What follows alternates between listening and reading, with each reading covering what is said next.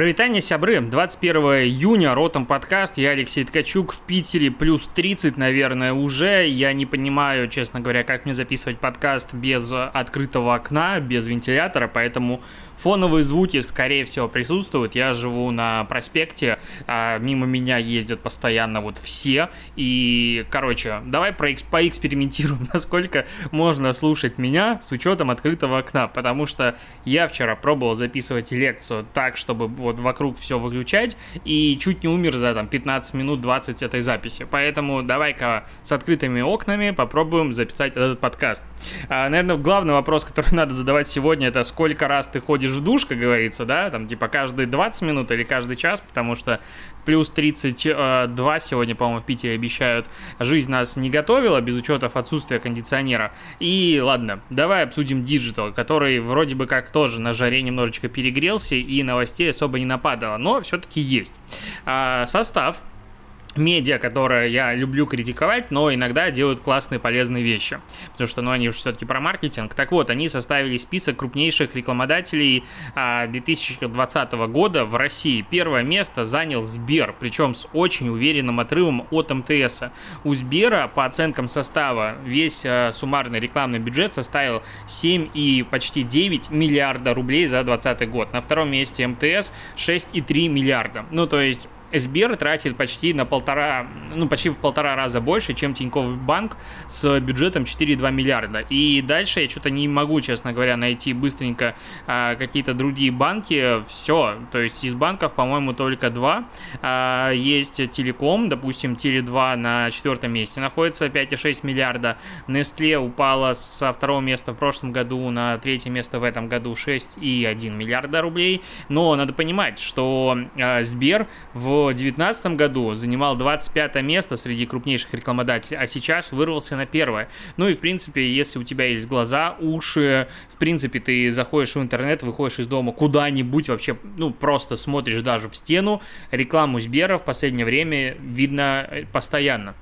Интересно, входят ли здесь рекламные бюджеты какого-нибудь Delivery Club, ну то есть совместных предприятий Сбера и Mail.ru, потому что Mail.ru-то тоже находится на 12 месте, 3,9 миллиарда. Прикольно, что а, Mail.ru это компания, которая получает кучу денег с рекламы, при этом их же и инвестируют в продвижение своих сервисов. То есть такой бесконечный э, обмен бюджетами э, рекламными происходит в сфере. Да, денег тратит много, э, при этом, конечно, многие снизили э, свои рекламные затраты. Допустим, PepsiCo упала аж на шестое место, хотя в прошлом году было на первом и в этом году потратила 5,1 миллиарда э, рублей. Но деньги тратятся, как бы реклама делается. Это все хорошо.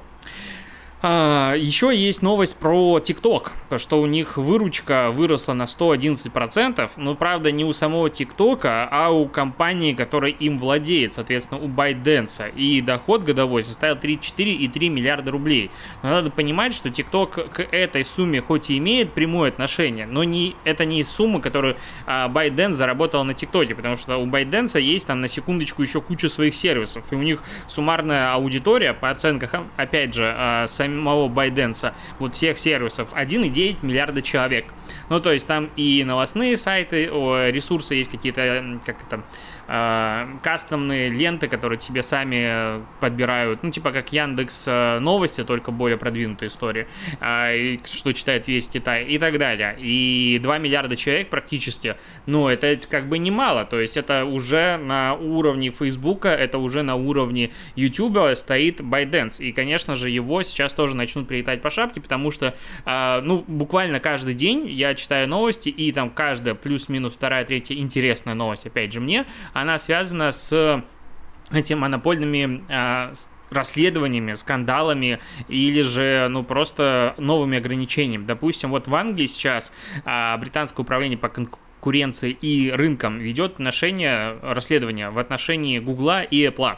О чем они будут в этот раз расследовать? В отношении мобильных экосистем компаний, причем не ограничиваться будет только а, мобильными этими кабинетами приложений, да почему я говорю кабинетами приложений, утро, сорян, утро, э, будут говорить не только про магазины приложений, будут говорить еще и про политику компании в отношении браузеров по умолчанию, то есть Safari и Chrome. Э, и Apple здесь вообще будет тяжеловато, потому что у них, по сути, все браузеры это Safari, просто в разной обертке, э, и тот же Chrome это внутри движок Safari, и никто ничего не может сделать другого. Э, и окей, посмотрим, что будет говорить на эту тему Apple, почему не дают другим браузерам, в принципе, а, поставить, по сути, свой движок, чем это помешает экосистеме Apple, потому что на том же Android каждый может запихнуть свой движок, понятное дело, но в любом случае Chrome там присутствует по умолчанию. И да, это забавная ситуация, когда компания делает мобильную операционную систему, владеет какими-то сервисами, по умолчанию их туда включает. Но в какой-то момент она становится настолько большой, что это вызывает уже у других компаний а, вопросики. Поэтому, ну, как бы, да, будут какие-то санкции и ограничения, я практически уверен. Пойдем к следующим новостям. YouTube сделал а, свою подборку, рейтинг самых популярных рекламных роликов. И я, честно говоря, не могу его опять для себя понять. Ну, первый раз в прошлом году делал такую подборку. А, там суммарное количество просмотров, ой, топ-10 роликов было 276 миллионов, а просмотров в этом году уже топ-10 роликов были просмотрены 635 миллионов раз. Но, ну, как бы, э, э, YouTube это делает подборку самых популярных рекламных роликов к канцлерам львам, которые вот сегодня, по сути, стартуют. На этой неделе идут канцлеры львы, поэтому будет много интересных новостей, мне так кажется. Но, а, как бы здесь при ранжировании этого топа опять же, учитываются не только органические просмотры, но и платные, какое-то там удержание аудитории.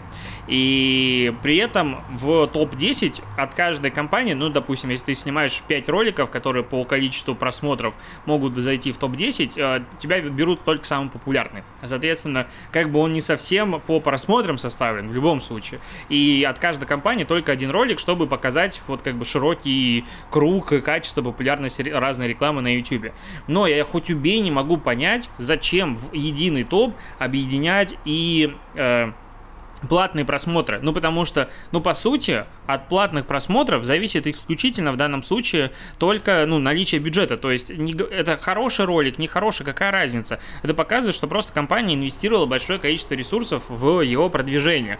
А, а насколько, допустим, вот как они говорят сами, а, удержание аудитории влияет в данном случае на популярность ролика, тоже непонятно. Потому что на первом месте а, Hyundai и BTS. Для, называется ролик For the S, то есть типа для Земли, там, короче, речь про то ли водородное как бы оборудование, ну, что-то подобное. А, минутный ролик, в котором томные мальчики молодые, кей-попа, там все фанатки умирают, и фанаты тоже, а, смотрят на этот ролик, и они очень а, интересно говорят о том, что небо голубое, ну, на старте реально, а, sky is blue, и ты такой, типа, чё? И потом там чуть про песок, еще что-то. Ну, короче, странная история, типа, сохраним планету вместе, вот Hyundai делает классные технологии. Вообще ничего не показано, просто какие-то красивые кадры. У этого ролика 105 миллионов просмотров, реакции нифигашеньки нет. Я посчитал относительно вовлеченность относительно просмотров, там меньше двух, ой, двух десятых процента. Ну, то есть, это сто процентов безумное количество рекламного охвата сюда налили, и я уверен, что досматриваемость тоже здесь была не очень. Потому что на 105 миллионов просмотров 105 миллионов. Только вдумайся в это число, 200 тысяч лайков и 5 тысяч комментариев. Ну, то есть, ну, прям, мягко говоря, себе ну, так себе. Второе место, какой-то мобильный оператор связи, Orange, и Egypt. Э, ролик, ну, я пытался его смотреть, честно. И это такая скука, весь ролик строится на том, что люди могут говорить с друг другом по видеосвязи, находясь в разных местах. «Я люблю тебя», — говорит муж э, своей жене, находясь на какой-то там, как это называется, э, нефтедобывающей платформе, что-то еще. Ну, это, короче, вот просто типа типа эмоции, снято все, ну так себе, слоумо. Короче, обычно проходная реклама, на которую в жизни никто не обратит внимания. 78 миллионов просмотров, то есть дофигища здесь было э, рекламного просмотра. На третьем месте, допустим, уже Алекса Бади, Боди, э, это было, по-моему, на... когда это рекламу представили? На Супербоуле, по-моему, представили э, Пантеру.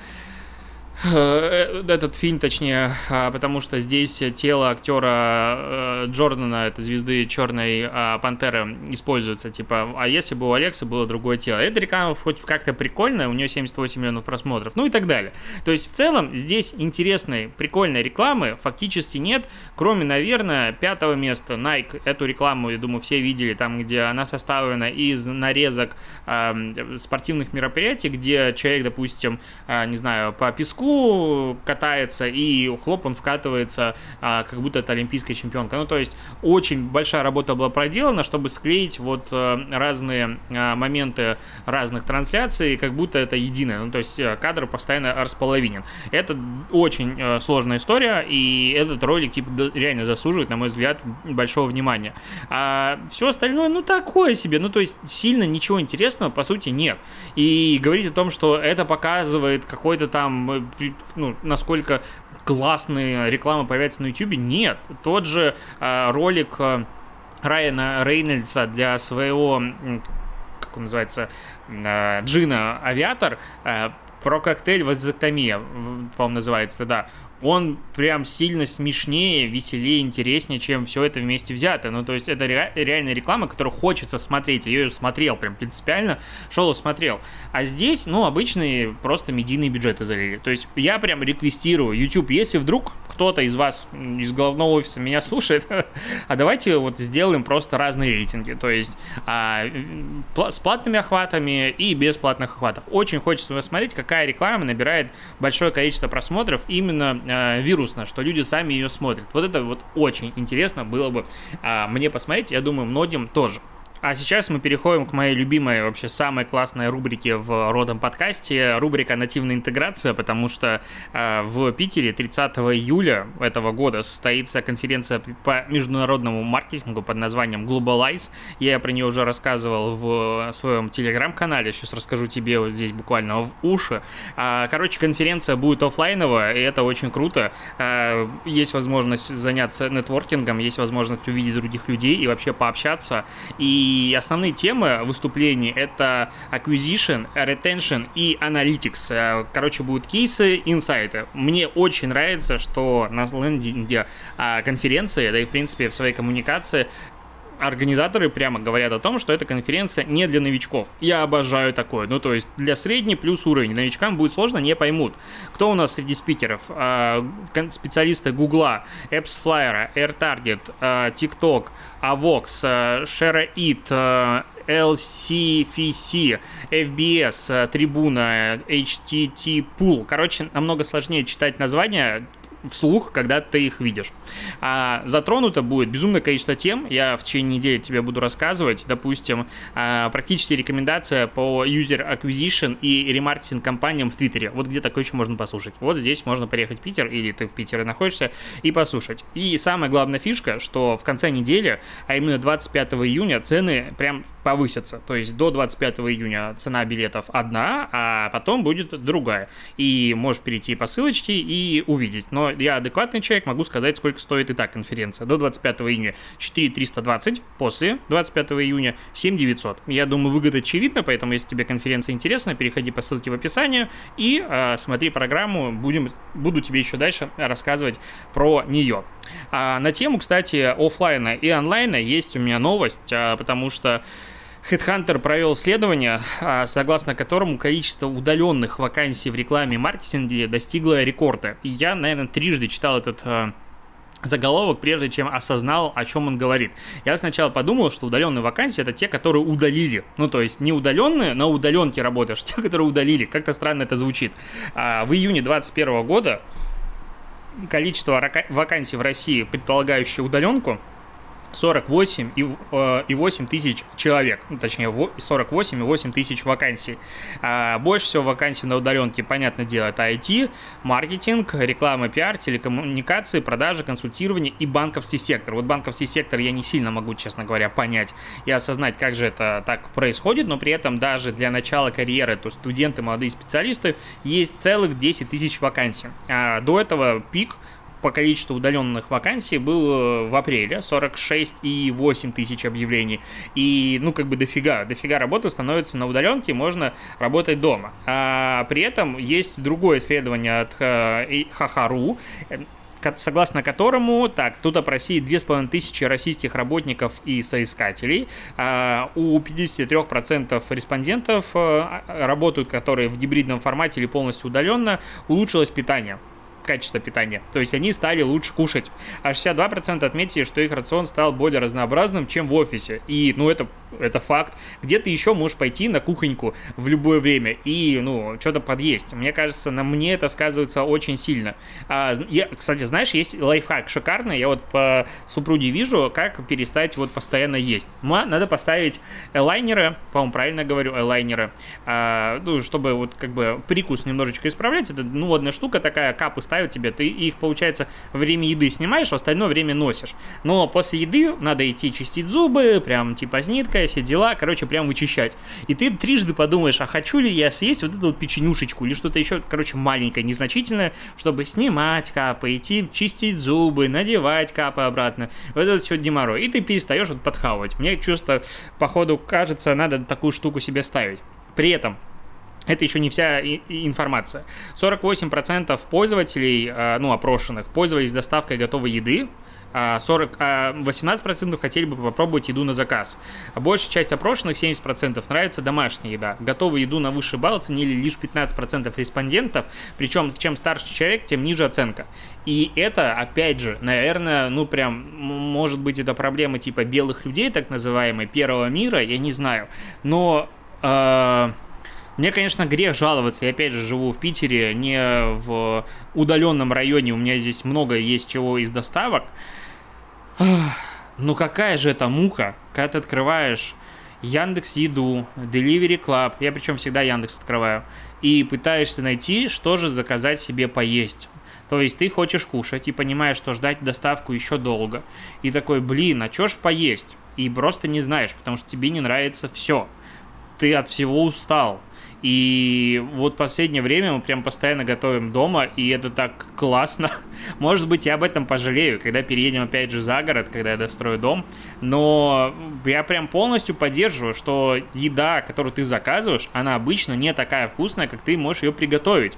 Ну, практически все. Ну, кроме, окей, роллы будут определенно вкуснее, потому что, ну, так ты, ты так не сделаешь. И, ну, глобально может быть какая-то пицца, там, бургеры. Ну, опять же, очень все под вопросом. А вот, условно, домашняя еда, я раньше очень сильно любил готово сервис, безумно, постоянно его заказывал, и в какой-то момент они просто так начали скатываться по качеству еды. Ну, то есть тебе приезжают котлетки, а ими можно, ну, не знаю, играть в сквош этими котлетками. Они прям твердые и упругие. И что-то не то пошло. Они, по-моему, даже потом закрыли свою кухню на переобучение сотрудников, а, короче, чтобы все стало нормально. Сейчас вот открылось, а я думаю про это, думаю, что-то я не хочу. Ну, не хочу больше пробовать, у меня остались вот впечатления от плохой еды. А, и когда ты обычно смотришь этот э, Яндекс Еду, листаешь, листаешь, потом думаешь, ну ладно, опять Макдональдс, беспроигрышный вариант.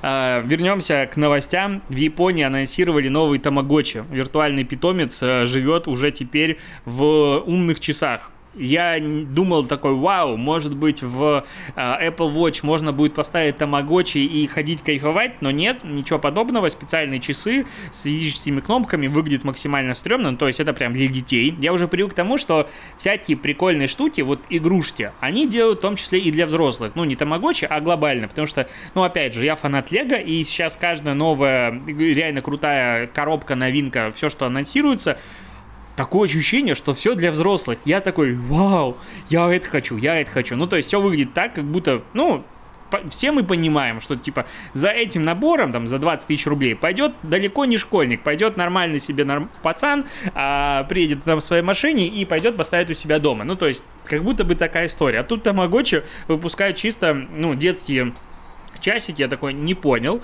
что такое. При, при этом стоить они будут 4200, это какая-то а, это вот 4200 будет стоить э, сама вот тамагочина, и можно будет ставить еще карточки. Короче, они решили э, делать э, дополнительно еще элементы для продажи, типа можно будет докупать новых персонажей, карточками вставлять в эти часы, будет каждый стоить 650 рублей. Э, наверное, прикольно, и, возможно, в Японии будет пользоваться спросом. Я бы очень хотел, чтобы у меня в Apple Watch можно было этих тамагочиков доделать, причем, знаешь, как надо делать? Чтобы они были связаны с э, моей активностью. То есть не просто, что, окей, надо пойти поиграть с ним, погулять или что-то там еще. Нет, если хочешь пойти погулять э, с питомцем, то иди и гуляй непосредственно на улицу, чтобы была мотивация ходить. Я вот вспоминаю, когда появились э, как они, покемоны, вот это вот было приложение с дополненной реальностью, я реально ходил больше. Я прям помню, что я ходил, охотился, потом поднадоело, потому что не развивалась что-то игра, она была какая-то очень недопиленная. Главная фишка в ней была, по сути, собирать покемонов и все. Все остальное, ничего интересного не было. Но э, я помню, что это меня сильно мотивировало. Может быть, я псих, конечно, но геймификация, на мой взгляд, вот для занятий спортом, для людей, которые вроде бы все есть, чтобы заниматься спортом, но ленятся, а, это вещь, которая очень сильно помогает. А, Spotify приобрел стартап Pods который, знаешь, что делает? Он слушает твой подкаст и делает из него сам нарезки для того, чтобы эти нарезки распространять. Ну, типа, самое интересное на основе искусственного интеллекта. Прикольная штука, потому что у подкастов реально есть главная проблема. А вот как другому человеку, который, допустим, ротом подкаст не слушал, объяснить, о чем он? Он начнет его слушать, у меня там какое-то вступление, долгое разгон или что-нибудь еще. Такой, ну, да, тут новостей нет. Или же, наоборот, какая-то подборка новостей неинтересна, либо что-то еще. И каждый раз ты пытаешься, ну, допустим, вот э, если если говорим про продажных блогеров, про а, полусадки подкаст, который выйдет, кстати, на этой неделе новый выпуск, а, вот по идее он даже сегодня мы его должны демонтировать. Ты хочешь сделать так, чтобы начало было динамичное, чтобы дальше было интересно слушать, но при этом же ты не можешь очень быстро рассказать, а, ну потому что речь намного медленнее, чем чтение текста, о чем будет подкаст. Ты сначала представляешься, что ты начинаешь говорить, человек уже, допустим, отключает, потому что неинтересно и так далее. А нарезки, они могут по помогать как раз такие промить подкасты вот во внешней аудитории, то есть, допустим, те же сторис. Берешь, сделал там три нарезки по 15 секунд, какие-то там прикольные словечки, и вот, пожалуйста, иди слушай. Я не сильно люблю, когда подкасты с этого начинаются, честно говоря, но вот э, для каких-то рекламных макетов это прикольно. А, такс. Что еще у меня есть по новостям? Сейчас я тут вкладочки открываю. Э, выпустили новые ролики чисто линии про вкусовые сосочки. Э, короче, вкусовые сосочки – это реклама, которую мне скидывают в рубрику «Дно дня», наверное, больше, чем все остальное вместе взятое. Э, билборды, реклама по телеку, реклама на YouTube, вообще везде вкусовые сосочки мне скидывают. Я не считаю эту рекламу плохой. Ну, честно скажу. Потому что, а в чем? Ну, то есть, главная ее проблема в том, что мы говорим фразу «вкусовые сосочки», и нам это не нравится. Ну, это термин, который есть. И в языке у нас есть у всех вкусовые сосочки. И это как бы логично. А при этом она безумно хорошо запоминается, потому что, ну, очень сложно забыть вкусовые сосочки. А, возможно, вкусовые сосочки запоминаются даже намного лучше, чем чистая линия, потому что, честно говоря, чистая линия для меня бренд, который запоминается достаточно, ну, прям плохо. И и свою функцию фактически, ну, реклама выполняет очень хорошо, ну, вот если прям так говорить, а, ну, между нами. То есть она запоминается, она выделяется, ты запоминаешь это мороженое, и почему бы нет? А, возможно, она немножечко подбешивает, но, опять же, реклама хорошая часто должна обращать просто на себя внимание. И я разделяю очень сильно разницу, точнее, я вижу огромную разницу между классической рубрикой э, «До дня», где там ужасные просто примеры креатива, и фразой «Вкусовые сосочки», которая, типа, кажется, ну, что-то странненько. А при этом все, кто ее видел, запоминают очень хорошо, поэтому, скорее всего, это кейс очень крутой. И было бы интересно посмотреть влияние этой рекламы «Вкусовые сосочки» на запоминаемость бренда, насколько выросла узнаваемость, насколько выросли продажи и все подобное, потому что, ну, попробуй выделить свое мороженое, обычное, классическое, вот типа эскимо на, в, в полке, в этом в холодильнике с мороженым. Но это проблема, это тяжело. И, наверное, опять же, мне кажется, что эта реклама работает и работает достаточно хорошо. По крайней мере, точно запоминается. А, Facebook запустил рекламу у себя в Reels, ну, как бы вау. Опять же, Facebook не делает ничего, где нельзя было бы запустить рекламу, и вот он ее запустил. Ну, к нам пока Reels не пришли, поэтому реклама тоже, как говорится, не пришла. А, и давай обсудим последнюю новость, э, странную. Короче, более 200 европейских специалистов в области СМИ призывают полностью пересмотреть взаимодействие с общественными медиа, с такими интернет-гигантами, как Facebook, Google и YouTube. Они сделали манифест, требующий создания общественного интернета. Общественного интернета. Короче, обожаю такую тему. А, в ней о чем говорят? О том, что интернет сейчас типа огромный торговый центр, где царят фальшивые новости, пузыри фильтров, культура постправды, монополии, цифровой популизм и охота за личными данными. И вот Фукс, а кто такой Фукс? Это, короче, директор исследовательского института коммуникации и средств массовой информации Вестмирского, Вестминтерского университета. Это я думал, что я долго еще представляюсь. Так вот, он отметил, что государственные и общественные платформы должны быть обеспечены ресурсами настолько, чтобы иметь возможность предоставлять некоммерческие онлайн-площадки для коммуницирования объективных новостей, организации дебатов, продвижения общественных проектов и вообще демократии. Короче, речь о том, что Facebook со своими алгоритмами, он мешает демократии, и он как бы, вау, осознали. Но при этом сделать это ничего нельзя. Ну, то есть невозможно сейчас создать какой-то ресурс, который будет объективные новости, и все туда пойдут. Да нет, а новости распространяются по-другому. И даже если не знаю, отмотать время назад а, и посмотреть самые рейтинговые газеты, самые рейтинговые а, программы по телеку, там тоже не было ничего такого, прям сказать, чтобы вот это объективная журналистика. Да, журналистика была, но и она сейчас есть, нельзя сказать, что она умерла. А при этом рейтинги появляются там, где есть какой-то драма, где есть хайп, где есть вау, э, и где есть что-то интересное так называемому массовому потребителю. И Facebook это предоставляет. Ну, то есть, говорить о том, что TikTok тупой, допустим, лента в ТикТоке тупая, нет. Возможно, если у тебя лента тупая, и ты ее смотришь долго, Проблема в тебе, не в ленте ТикТока, потому что лента ТикТока очень хорошо адаптируется под твой интерес. У меня она сейчас состоит Формула-1, Лего, собаки, щеночки, стройка, дизайн, всякие приколюхи западные, лайфхаки, ну, условно говоря. Вот, у меня там тупого юмора который бы мне не нравился. Вот так я уточню. Нет, и все клево. Поэтому все вопросы, как говорится, надо говорить только себе. Да, э, алгоритмы и социальные сети могут продвигать тебе повестку не ту, которую хотелось бы, но при этом создать сегодня, как он называется еще раз, некоммерческий интернет, ну серьезно, на какие деньги и зачем? В принципе, ну то есть Интернет существует благодаря рекламе. Реклама там, где аудитории много. Аудитория много там, где большому человеку, количеству людей что-то интересно. И прочитать новости, не знаю, про Бритни Спирс намного интереснее, чем про каких-нибудь беспозвоночных из Вестминстерского университета, что-нибудь еще. Утрированно, я говорю. Поэтому это, конечно же, очень прикольно и э, крутое вот это вот манифест, который появился, не изменит абсолютным родом счетом ничего, просто соцсети начнут регулировать по-другому, и на это этом все закончится. На этом подкаст мой тоже подходит к концу. Услышимся, увидимся с тобой завтра. Покеда.